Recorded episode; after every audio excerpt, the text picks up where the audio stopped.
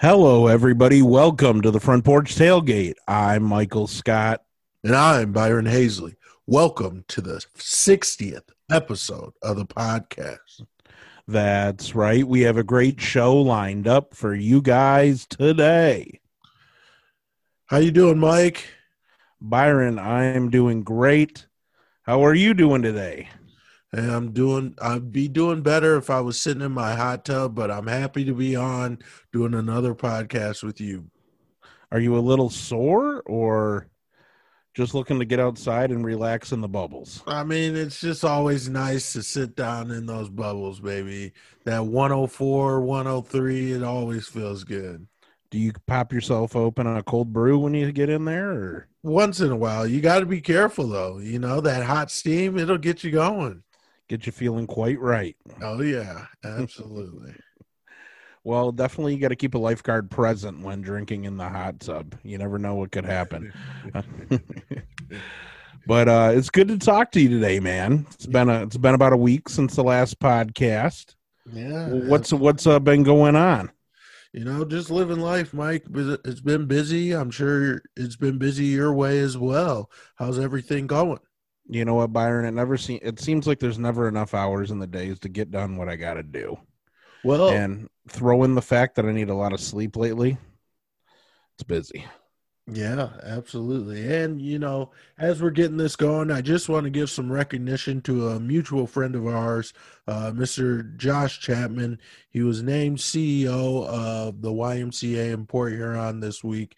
He'll be starting in mid-January, so just wanted to give him a congratulatory message. Congratulations, Josh. It's absolutely fantastic. We're excited to have Josh back. He's definitely a member of the community that makes an impact. He's going to do great things at the Y, and shout out former Front Porch alumni.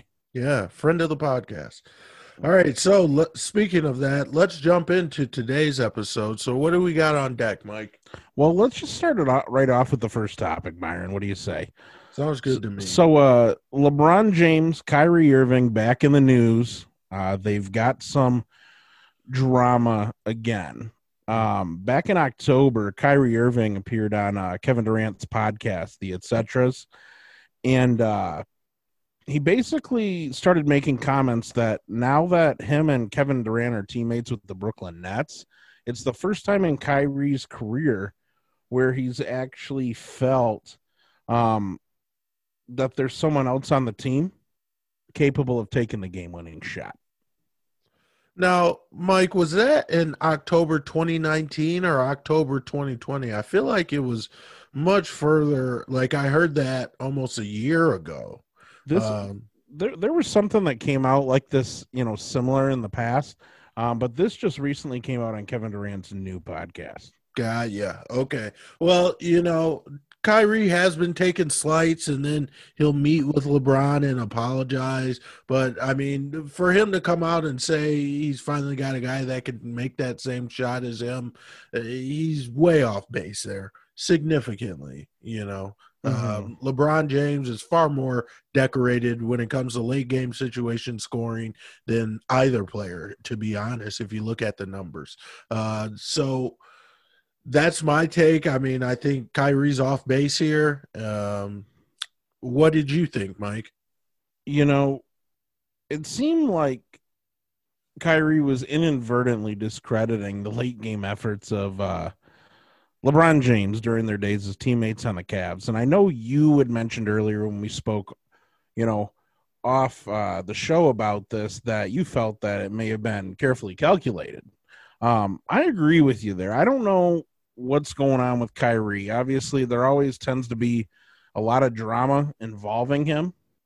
We've seen it in locker rooms from Boston to Brooklyn and all the way back to his days, you know, as a young man with the Cavs.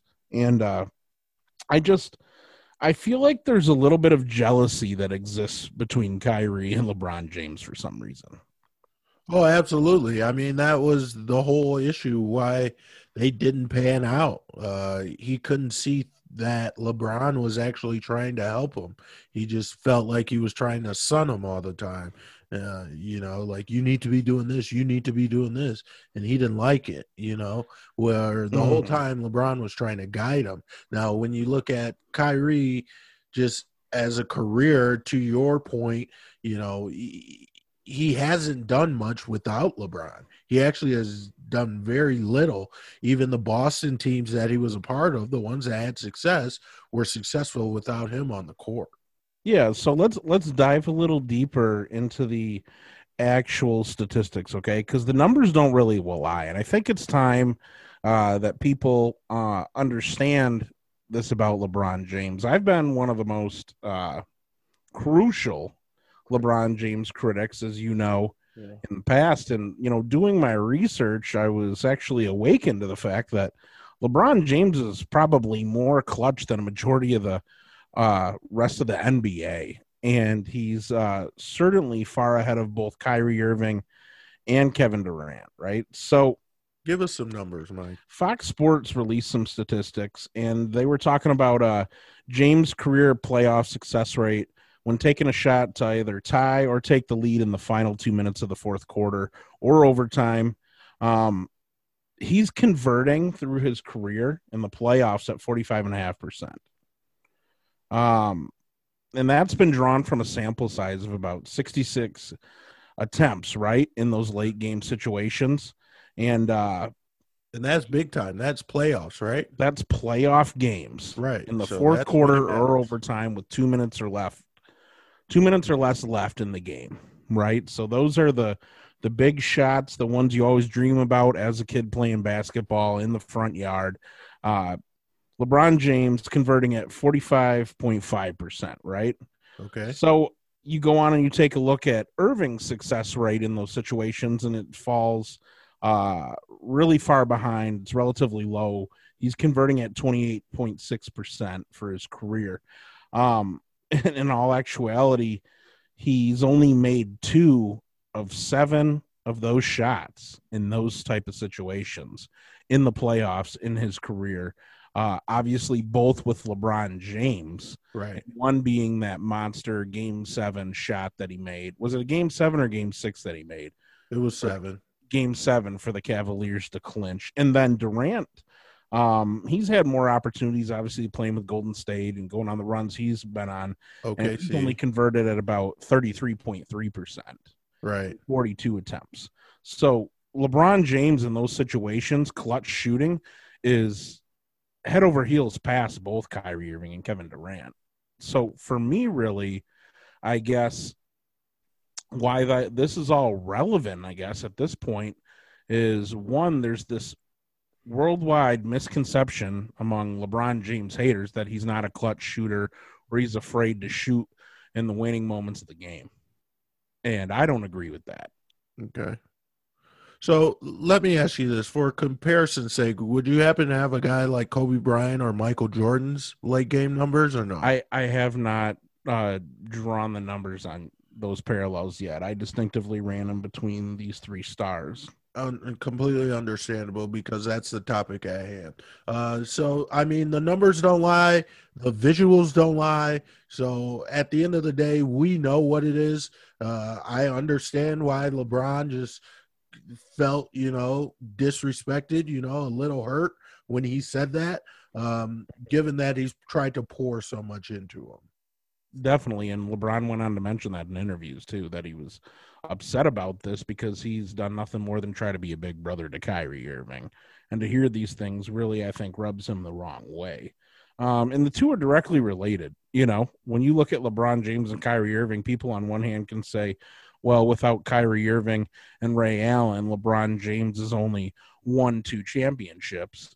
Well, on the other hand, you can say without LeBron James, Ray Allen's got 1 NBA championship, and Kyrie Irving's never even sniffed the big dance, you know?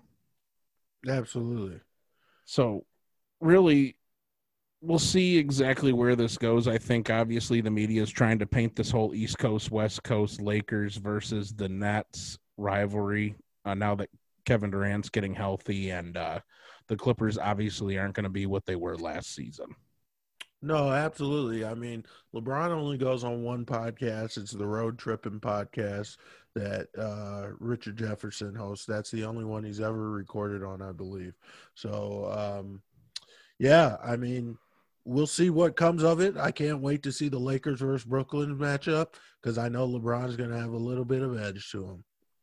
Definitely. And it'll be exciting. Basketball's coming back. It's only going to be a few weeks. I am so stoked. But let's pivot here. We got a lot to talk about today, and we only got a certain amount of time. The big news coming out of college football today is that the Big Ten has voted to allow the Ohio State Buckeyes into the Big Ten championship game, even though they've only played 5 games. Because, you know, as of recently, their game with Michigan is going to be canceled this weekend. Byron, what can you tell us about all that?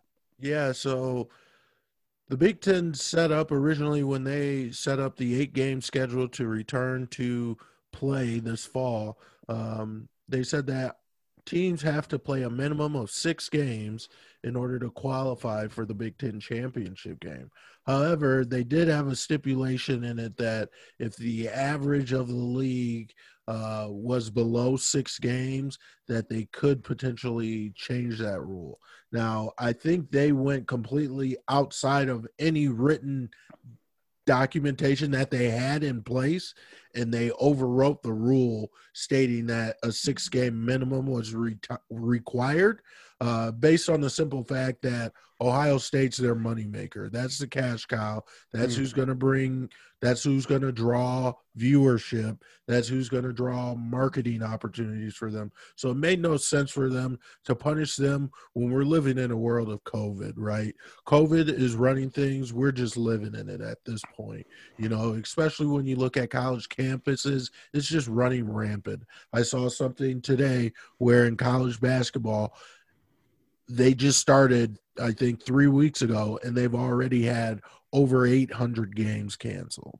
So, I mean, it's just running rampant all across these college campuses. So I think they're trying to make the best of a tough situation. And I think that, in my opinion, they made the right decision by removing that rule and getting Ohio State in that game against Northwestern. No, I completely agree with you. Let me ask you this question, though, right? So Michigan's catching a lot of flack right now for canceling this game. They've had a really, to put it quite bluntly, piss-poor season with Jim Harbaugh at the helm this year. They have not played well. Byron, how do you think this directly affects the Michigan program moving forward? Here you have, again, Ohio State finding a way to get on the playing field, finding a way to play in these big championship games that matter the most when it comes to dollars and recruiting and everything else. And then you got Michigan basically packing it in for the year. Yeah, I mean, I'm not going to say they packed it in for the year. A report I read said that if they were to play this weekend, they would be without 45 scholarship players. Right. That's a significant number for you to try to go and play a top 5 team in the nation without. So, and I heard that report as well. Do you think that Michigan might be more inclined to attempt to play if, in fact, they – were, let's say, undefeated with a 5-0 record or had a chance at a Big Ten championship? You know, that's an interesting question that you pose there, Mike. I think if they were down 45, they would still make the same call. If you were down 45 scholarship players, because, I mean, if you think about, like, Harbaugh and things of that sort, he would not – Ward Manuel, they would not want to put themselves in a situation like that. Especially if you're 5-0, why would you right. want to do why that? Would you want to give up the chance of being undefeated? Right. Don't get that blemish on your record. No, I get it. I you know me, I've had enough of Jim Harbaugh. I'm dead set on running him out of town. And at this point, I think it's funny because he's really put his foot in his mouth, because throughout most of the year, he's been bragging about how people have been telling him that the University of Michigan should be considered a model of success and how they've responded to COVID-19. Then here they are in crunch time, really when it matters most in the biggest game of the year, not able to field the team because they've had a breakdown in that COVID-19 protocol on campus. And now they got 45 guys up on the rack, you know. I feel like COVID has ears. I hate to keep talking about COVID, but I feel like it has ears because it seems like whoever's out there talking about it, talking stuff, boom, the next thing you know, they got it. It's Trevor Lawrence, boom, got it. It's going to get you. It's coming. Yeah. We're not going to dive too much into the virus, but you can't run away from a virus. You just can't do it. Yeah. One way, shape, or form, you're getting it, whether you contract it, whether you eventually, get a vaccine so that you can build up immunity to fight it. You're getting it at some point. Yeah, but let me pivot here. Let's pivot back to the topic at hand here with Michigan. So did you hear the rumors this week that Jim Harbaugh may be getting an extension? Don't even get me started. Now you're just pushing buttons. You're trying to get me fired up. No. These are legit. No, I know. Yeah, you're bringing them up. Yeah. I don't want to talk about it. Yeah. If these rumors have any validity to them, the board of regents, the chancellors, the brass, the bigwigs at the University of Michigan have absolutely lost their mind. Well, let me ask you this. If he does get an extension, what does that mean for you as a fan of Big Blue? Let me tell you this right now. If the University of Michigan extends Jim Harbaugh, I'm being faced with a difficult choice, okay? I need to know who's going to be the coach of the Wolverines and take us to glory, and I need to know who's going to return the Lions to a certain level of respectability, and I need to know soon because at some point, something's got to give. I can't take it. I'm having chest pains, and I'm going to have to trade in my colors for one of these teams. I'll stick with one of them, but I'm trading in the colors for the other one. I've had enough. I thought you were done with the Lions. You're going with Seattle. I haven't committed yet. Not since they started looking like the Lions. Until I buy a jersey, I am not giving up on anybody, but I'm getting distinctively close to purchasing some fabric, okay? Because these guys are killing me. I'm supposed to enjoy sports. And the only thing I enjoy is every other city's sports.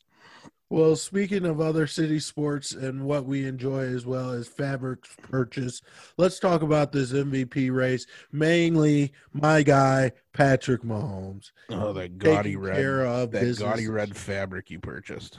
Oh yeah, I almost threw on the jersey for you, Mike. I know how much you love it when I put that thing on. Here's the thing. Patrick Mahomes is a fantastic quarterback. And right now, the way it's looking, I don't think there's a team. A couple weeks ago, I said the Steelers had a shot. Nope, not anymore.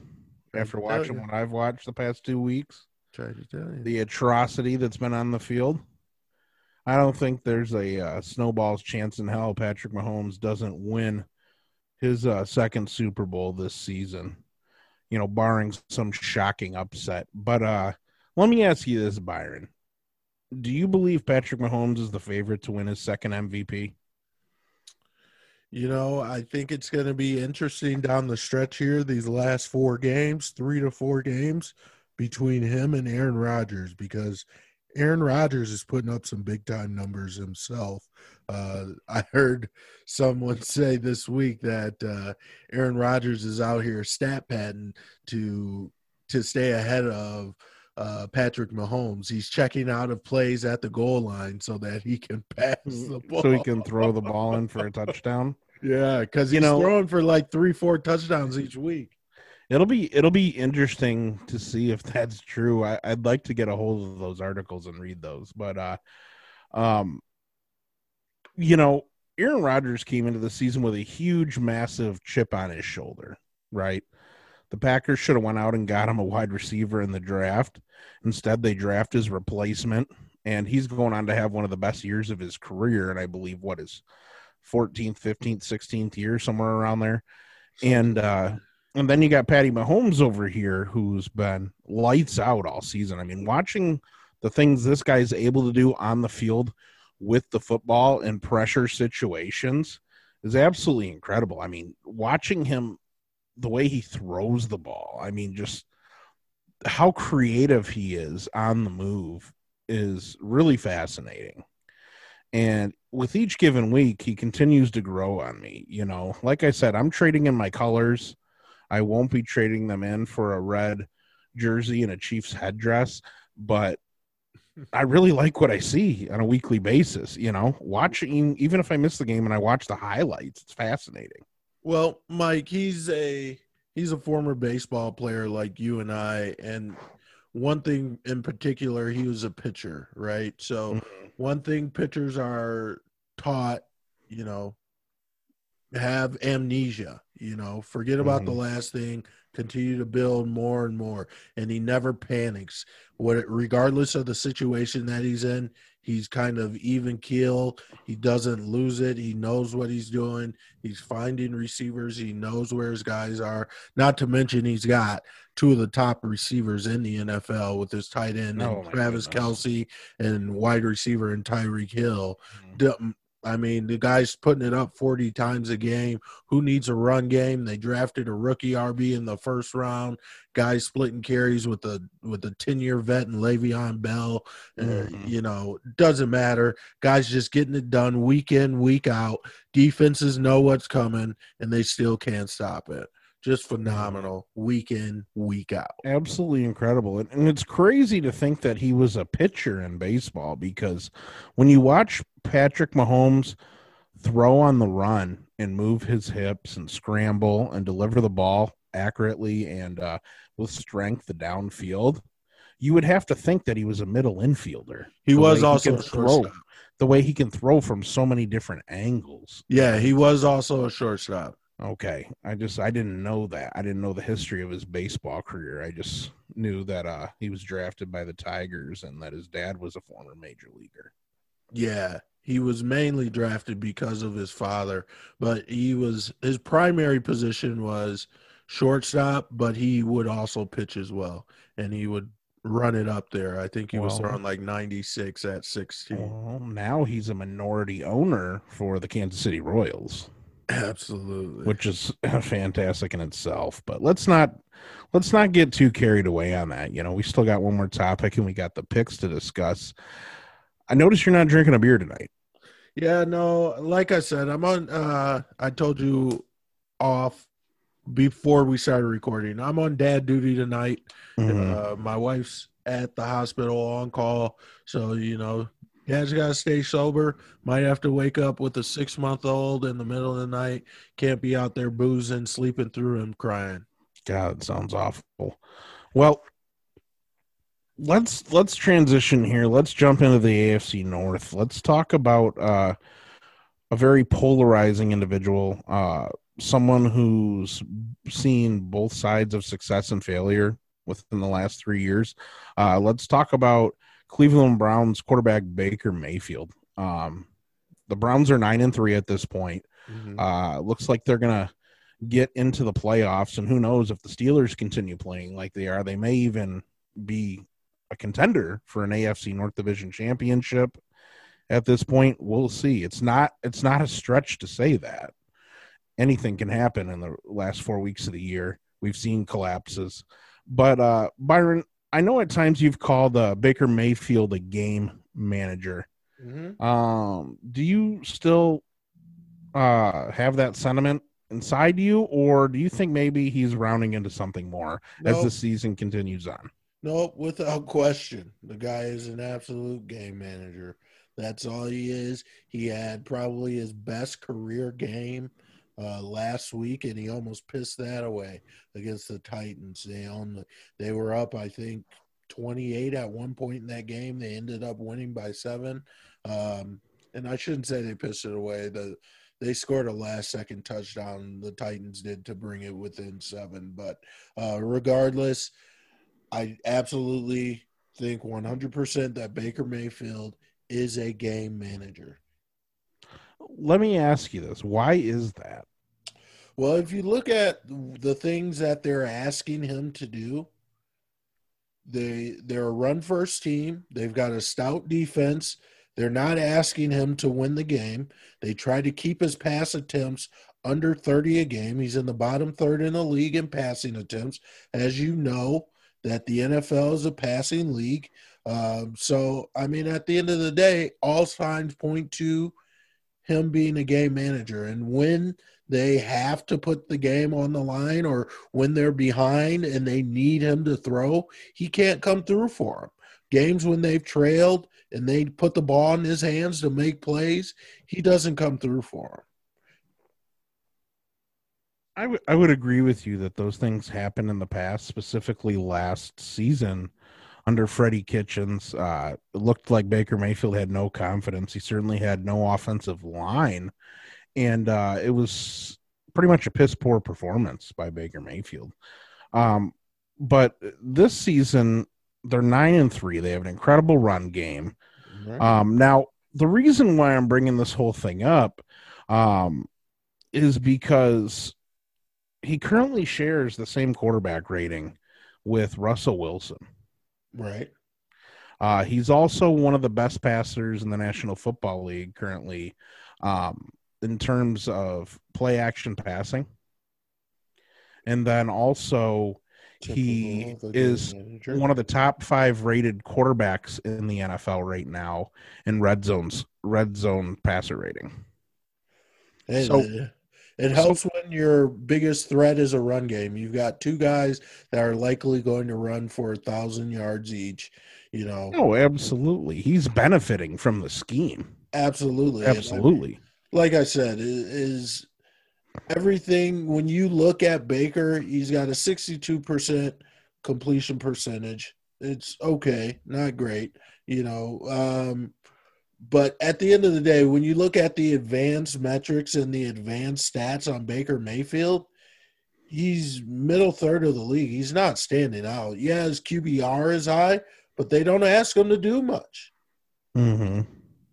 He's not asked to do much. But let me ask you this, because you're probably going to get sick of me by the end of the football season, or maybe by whenever, because today. I feel that this game manager term you throw around lightly, and I feel like you throw it around often. And I think I'll agree. I guess I would say when I think of the NFL, I'm more of a traditionalist. And I feel like you're really big on the modern game with the advanced passing and all the big numbers and the video game numbers. And I guess my point is Baker Mayfield 10 years ago, we wouldn't be calling him a game manager with these stats. We'd be calling him relatively quality quarterback, you know. But that's not where he's thrown 7 interceptions. He's protected the ball. You know, I mean, he's doing his job. He's managing the game. They're not asking him to go out and win the game. He's 21st in the league in pass attempts. Mm-hmm. We're not asking him. You want to see who he's surrounded by in pass attempts? Daniel Jones is above him. Nick Foles is behind him. He's not being asked to go out and win the game. Both of those guys have missed multiple games or weren't even starters at the beginning of the year. Mm-hmm. You know, so I mean, when you look at where's he at, his pass attempts, to give you specific numbers, he's at 327. Everyone within the top 15 has over 400 pass attempts. I'll give you some names. Number 14, Joe Burrow, 404, not a game manager. Kyler Murray, 426, not a game manager. Mm-hmm. Josh Allen, 428, not a game manager. Russell Wilson, 436, not a game manager. Big Ben, 484, the league leader. Not a game manager. You know, he's out here.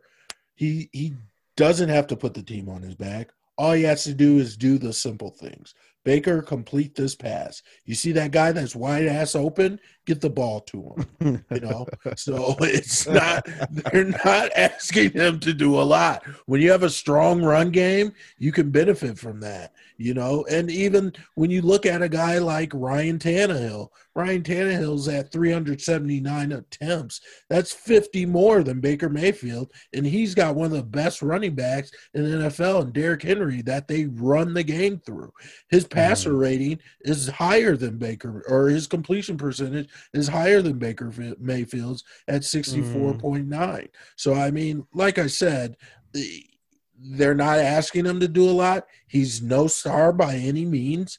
When you look at his completion percentage, he's 30th in the league. So that's actually very poor. Everything that I'm looking at points to him not being that great. When I look at, he's 11th in QBR. So, I mean, he's a middle-of-the-road QB. Upper third. He's a middle-of-the-road QB, in my opinion. Not a guy that I would look at to draft in the number one spot. To me, I wouldn't call him a bust, but he's definitely disappointed for the spot in which they drafted him.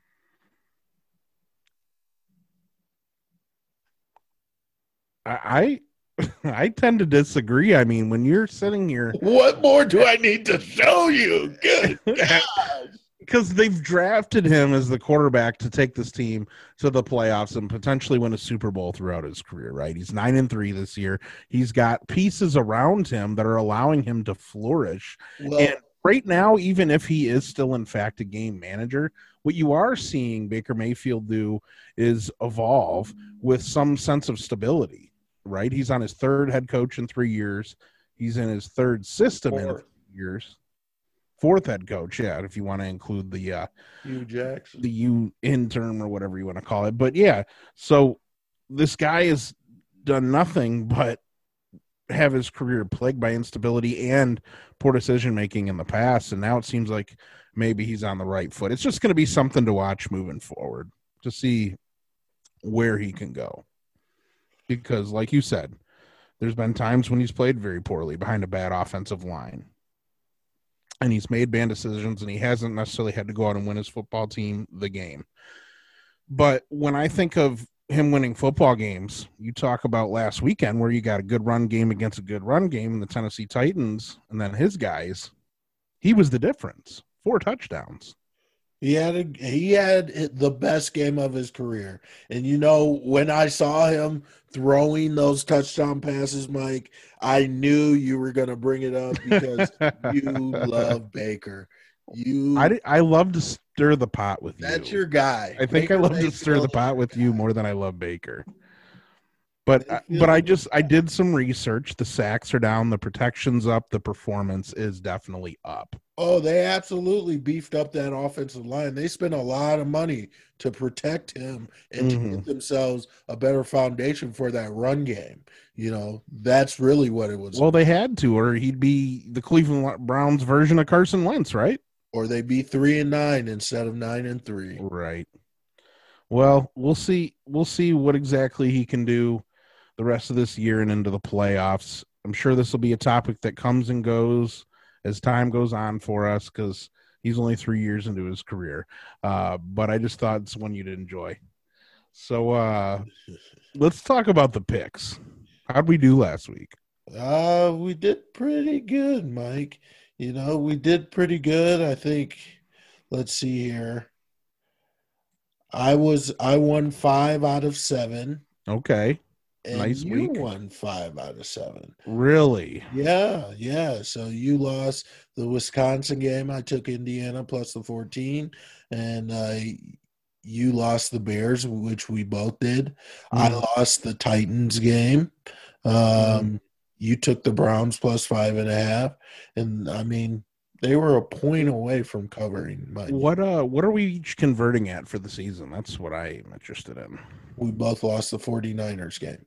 So, Mike, you're up 7. You're converting at a 58% rate. And I, myself, I'm converting at 49%. So, working my way back to even. I'm going to have to tighten it up, because my goal for the rest of the year is to convert at over 65%.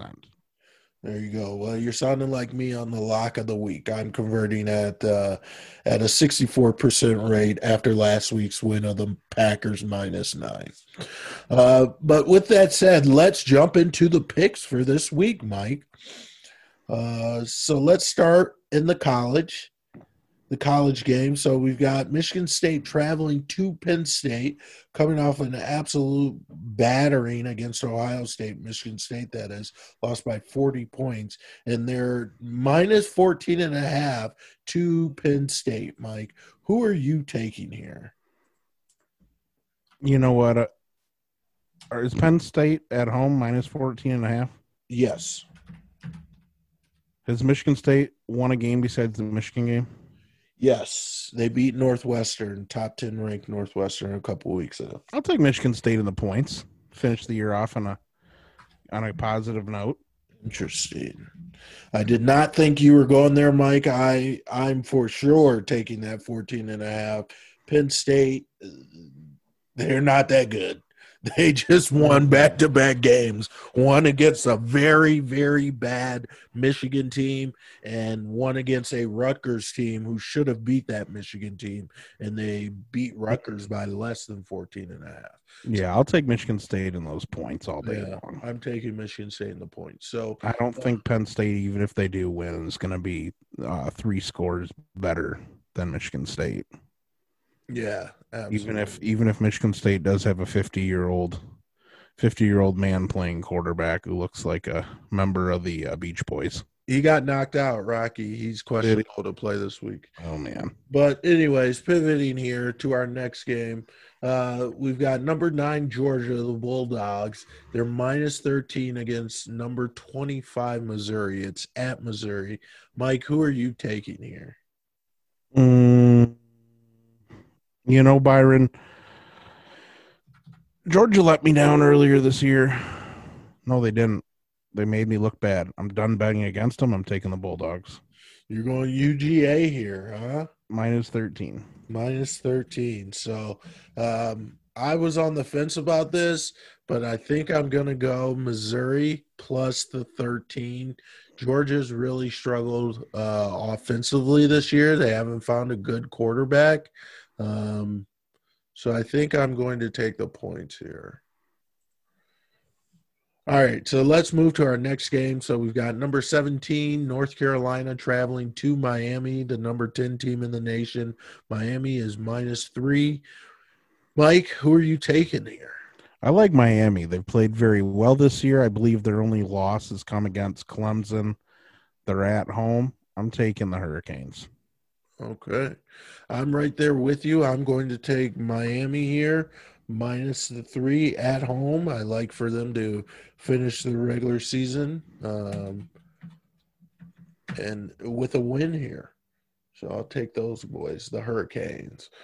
Next game, heading back to the Big Ten. So we've got Wisconsin -1 traveling to number 16, Iowa. Mike, who are you taking here? I'm going to take Iowa at home. Take the 1 point. They've quietly been a very good team this year.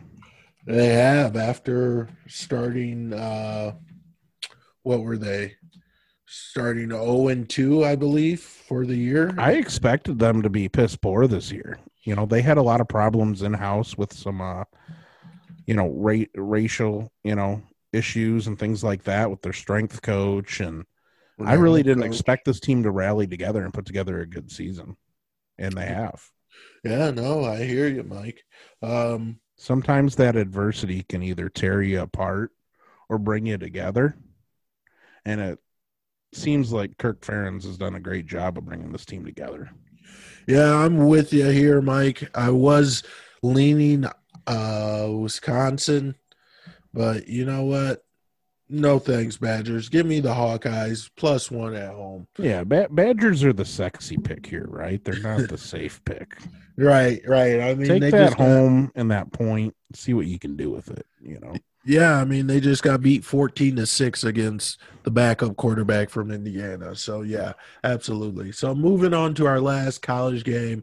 It's a bit of a rivalry game, kind of a fun game here. So, we've got number 15, USC, -2.5 versus Chip Kelly and the UCLA Bruins. Mike, who are you taking here? You know what, Byron? I don't know why I'm doing this. Perhaps it's just a sign. I saw an article earlier today about how UCLA is getting sponsored by Jordan Brand starting, I believe, next season. And I also heard on the radio or somewhere within the past week that Chip Kelly's over 500 for the first time in his UCLA career. And I believe these things are positive momentum for the program. They're building blocks. And call me crazy, but I think Chip Kelly is going to get UCLA back to a prominent position as a Pac-12 competitor. I just think it's taken some time because the program was in such a bad place. And this may be the first big win that they get this weekend. So you're going with the Bruins here. Yeah. Plus the 2.5. It's a 2.5 point spread. I mean, USC doesn't really set the world on fire for me, you know? Okay. They haven't played very many games. They're only a 2.5 point favorite. They can't be that much better than UCLA at home. I think their starting quarterback went into the portal too. But you know what? I'm going to go with USC, portal or not, portal QB or not. I'm going to take USC. No faith.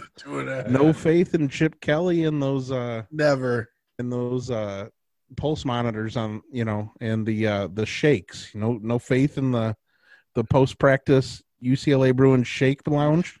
UCLA's a basketball school. Give me USC. You remember when he went to the NFL and he had everyone drinking those shakes after practice? Oh yeah, and they had the heart monitors.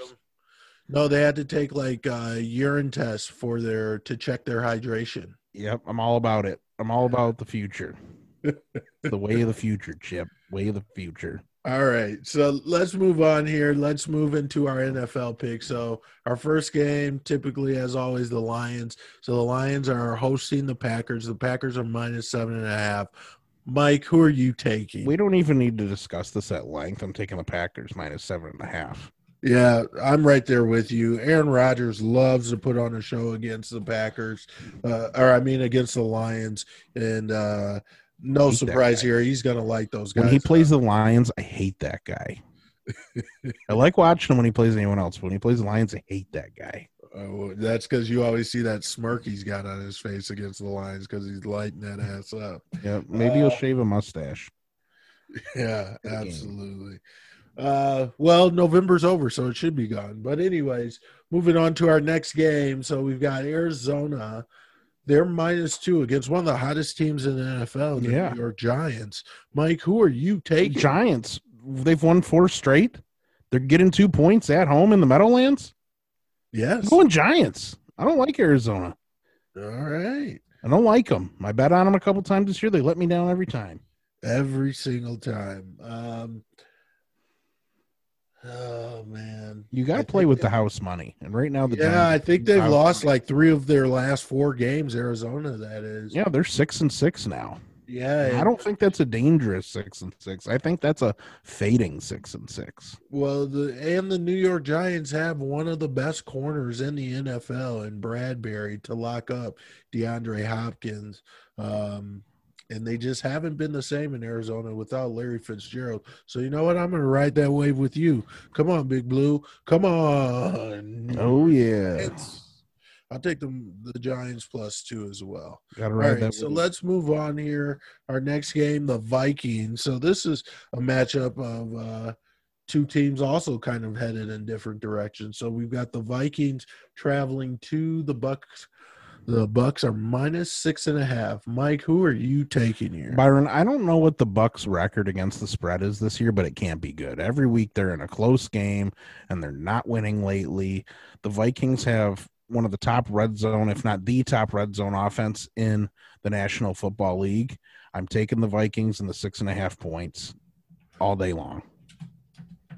Interesting. Yeah, I'm going to go with the Bucks here. I knew it. You hate Kirk Cousins. I love Kirk Cousins. He's a former star. You hate him.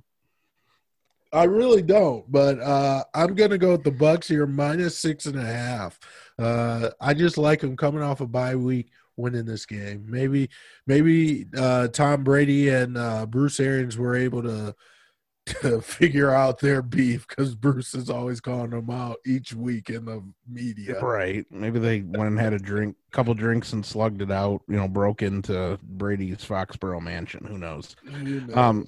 But here's the thing. I think the Bucks are going to win this week, right? I just don't think they're going to win. It's going to win by 6.5. Yeah, I don't think they're going to cover the spread. Yeah, no, I hear you. I'm just going to take the Bucks. I think they come out and win this game by a touchdown. All right, so let's move on here. Let's talk a little Steel City. So the Steelers are traveling to Buffalo to take on the Bills. The Bills are -2.5. Steelers just suffered their first loss of the season. Mike, who are you taking here? I'm taking the Bills. Steelers are playing pretty shitty the past couple weeks, and I just can't get on board with them again until they show me something. And the Bills looked really good last week. I hear you, but I'm going to take these points. I'm going with the Steelers plus the 2.5 against the Bills. I'm going to take these points. We'll see. I've been watching the Steelers. This is a team that's looked very good this year, but they are floundering down the stretch when it matters most. Well, I'm going to be honest with you. I've watched a lot of Steelers football. I've got the NFL ticket, and they – haven't actually looked that good. They're constantly in very tight games, playing to the competition that they face. I just think this defense is going to give Josh Allen some confusion and put some pressure on him. All right. So rolling with the Steelers plus the 2.5. Mike, last game of the week here, we've got the Ravens against your Browns, the Cleveland Browns. The Browns are -1. Mike, who are you taking here? I'm taking Cleveland -1. They're 9-3, and I'm not going to at all get excited about a Ravens team that just put it on the Dallas Cowboys on national TV. That's... Dallas is awful. Before that, the Ravens have pretty much been awful the past, probably 5 or 6 weeks. I mean, the Browns actually have a solid defense. They have a good run game. It's going to be an evenly matched game where the quarterback's going to be the difference. And in terms of passing the football, I'll take Baker Mayfield over Lamar Jackson all day long. Well, Mike, we're on the opposite end here again. I'm going to go with the Ravens. They're playing with desperation. They're playing for their playoff chance at this point. And they've absolutely curb stomped the Cleveland Browns the first game of the season. And, even though the Browns are going to be out for vengeance, I think the Ravens have that desperation, and they got to win. And so since they're getting points, I'll take those points. Ravens +1. All right, so those are the picks for this week. I'm calling it. The Ravens aren't even making the playoffs. Wow. Big slate of games this week. We've got 10 on the board, and you know what? This might be my week to come back. I mean, we're on the opposite end on quite a few games here. You should. So I'm looking forward to see what the results. What are those called when you see things? You see images, and they just tell you what to pick. Like, have you seen that movie Focus with Will Smith, where they convince that guy all day long that he's going to bet on a certain number? No, they build it into his subconscious. That's what happened with me in UCLA. I heard it a couple times this week. It's been there. I've been seeing it here. And you know what? I don't know why I'm picking UCLA, but I'm picking them, and they're gonna win this football game. That's fine. We'll see what happens come Saturday. Maurice Jones-Drew is probably gonna be on the sideline even. I'm calling it now. It might be a profit. All right. So I'm gonna make my call for the lock of the week. This is a game I feel really good about, especially given the situation that they're in there out in Philadelphia. So I'm taking the Saints -7, traveling to Philadelphia to take on the Eagles, who will be ushering out Jalen Hurts as their starting quarterback this week. So baby. The Saints -7.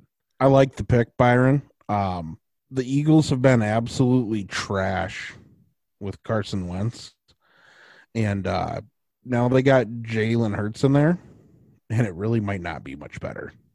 Absolutely. I think Jalen Hurts can be a good NFL quarterback eventually, but I think he's going to take some bumps and bruises along the way, learning the landscape of the NFL. Not today. His 5-12 performance last week didn't exactly speak volumes. Absolutely. To his ability as a professional passer. Yeah, absolutely. Well, Mike, that pretty much wraps it up for us here. So I'll just start things off by thanking the listeners. We always appreciate you guys tuning in. When you see the podcast posted, please share it. Tell a friend to tell a friend to tell a friend. Tag someone. Give us some comments. You know, that'll allow us to expand our reach. And always subscribe, rate, and review us when you do see us on the various platforms. That way, if you don't happen to catch it on social media, you will be able to access it on your cell phone because it'll download automatically. Mike, take us out of here, baby. Well, again, thanks for joining us here today. Like Byron said, make sure you rate this podcast at a 5 because we want a 5. We work hard for that 5, and 5s are nice. And then also, please share it. If you enjoy it, all you got to do is share it over to a few friends. We'll blow this thing up. We'll get an alcohol sponsor. We'll send you free alcohol, whatever we got to do eventually. But with that being said, I'm Michael Scott. And I'm Byron Hazley. You've been listening to the Front Porch Tailgate Podcast. Have a great weekend. Love you guys. Stay blessed.